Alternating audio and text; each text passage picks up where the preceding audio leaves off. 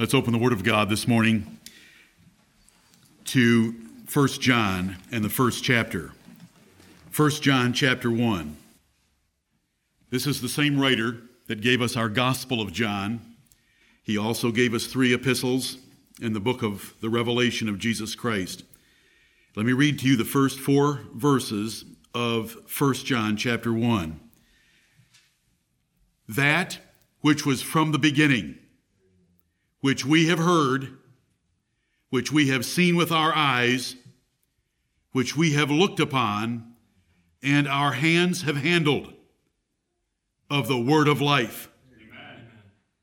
For the life was manifested, and we have seen it, and bear witness, and show unto you that eternal life, which was with the Father, and was manifested unto us. That which we have seen and heard declare we unto you, that ye also may have fellowship with us. And truly, our fellowship is with the Father and with his Son, Jesus Christ. And these things write we unto you, that your joy may be full. Amen. amen and amen. God saved us to have a loving friendship with us and to fill us with all joy. If the Bible is true, we have been adopted as the sons of God by the legal payment of the blood of his own son. But he did not send his son to die for us just to get us out of hell, right? just to justify us from our sins, but to adopt us as his children that he might share himself and his universe with us forever. Loving friendship and fullness of joy. Fellowship, because you don't use the word fellowship very often. I'm going to use friendship on a number of occasions along with fellowship. This is why we have the Word of God made flesh, the eternal life that is with us. Because these powerful words that start this epistle that which was from the beginning sounds so similar to John 1 1. In the beginning was the Word, and the Word was with God, and the Word was God. Amen. And that Word is the Word of life, right here in that first verse. It's the Lord Jesus Christ, divine nature, and He was made flesh and dwelt among us. And the apostles said, We heard Him audibly, we saw Him with our eyes, we looked upon Him, and our hands have handled him. We've touched him, shaken hands, and embraced him. He was that real to them. And John wanted to declare to others about him for the purpose of fellowship, that ye also may have fellowship with us. And truly, our fellowship, our friendship, is with the Father and with his Son, Jesus Christ. The Father, the Lord Jesus Christ, the apostles want us included as well for fellowship as the family of God. What a blessing. And these things write we unto you that your joy may be full. We don't write this that your fear may be great enough to keep you from singing, sinning. We write these things to you that your joy may be full.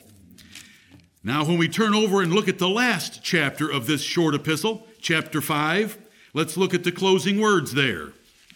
1 John chapter 5, and I'll read verses 19 and 20. 1 John 5 19, and we know that we are of God. We are the children of God by regeneration, being born of Him. That's in verse 18.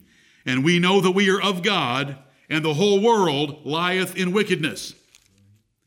And we know that the Son of God is come and hath given us an understanding that we may know him that is true, and we are in him that is true, even in his Son Jesus Christ. This is the true God and eternal life. Amen. Same thing. Why did God save us? To put us in God, to put us in Christ Jesus for an intimate, personal, perpetual relationship forever, for the blessing of our souls. And that is what we are here to be reminded about today from the Word of God. There isn't a thing outside these walls to ever remind you of these things.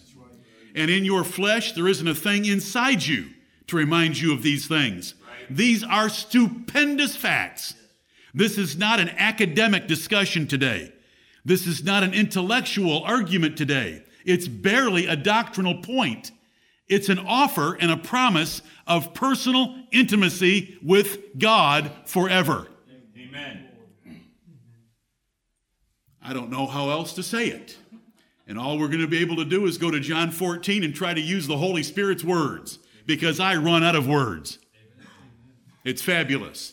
And may the Lord, by the Spirit of God, bless us today to appreciate, understand, embrace, and practice these things for the promised reward and blessing. That's why He saved us. You know, everybody thinks that He saved us just to yank us out of hell so we wouldn't burn forever. That isn't why he saved us. He saved us so that he could manifest his glory by a personal relationship with us. Because everything is for God's glory. He gets great glory from the devils that are going to be tormented forever and ever. He didn't provide a savior for them, he gets great glory from them.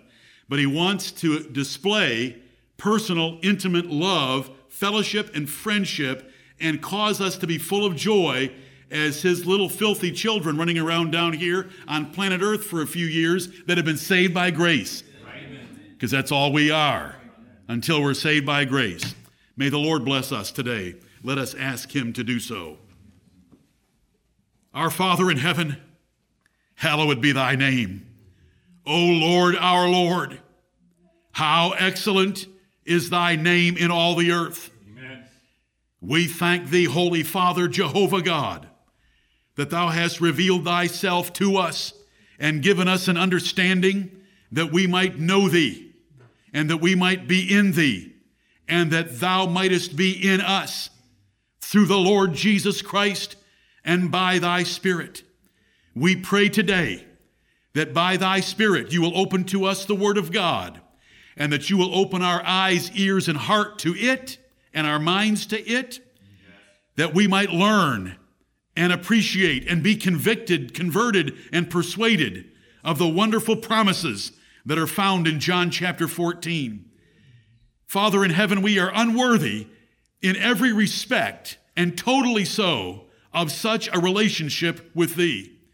Heaven was not pure in your sight, and you threw the angels out of heaven that are greater in power and might and glory than we, but you have adopted us as your children, and we rejoice in that today. Amen. And we thank thee that your desire for us is to be full of joy. Amen. Help us to be so. Heavenly Father, we know that there is power working in us by the person of the Holy Ghost, and that by the power of the Holy Ghost, we are able to be filled with all joy, filled with all peace, and abounding in hope. Cause that to come to pass today in this house and cause it to come to pass in all other houses, Heavenly Father, where they call upon the Lord Jesus Christ in sincerity and in truth. Have mercy upon them as well. Forgive us our sins. Let nothing come between thee and us this day. Forgive us our lack of passionate, thorough, complete, sacrificial obedience to your commandments. Forgive us, O Lord, for holding our secret sins and for resisting Thee and giving Thee all of our lives, all of our thoughts, all of our words, all of our places, persons, and entertainments. Lord, have mercy upon us. We want to keep Thy commandments as the Savior repeated over and over to His apostles that we might realize the benefit of the fellowship and friendship of Almighty God Jehovah, His Son Jesus Christ, by His Spirit. Right.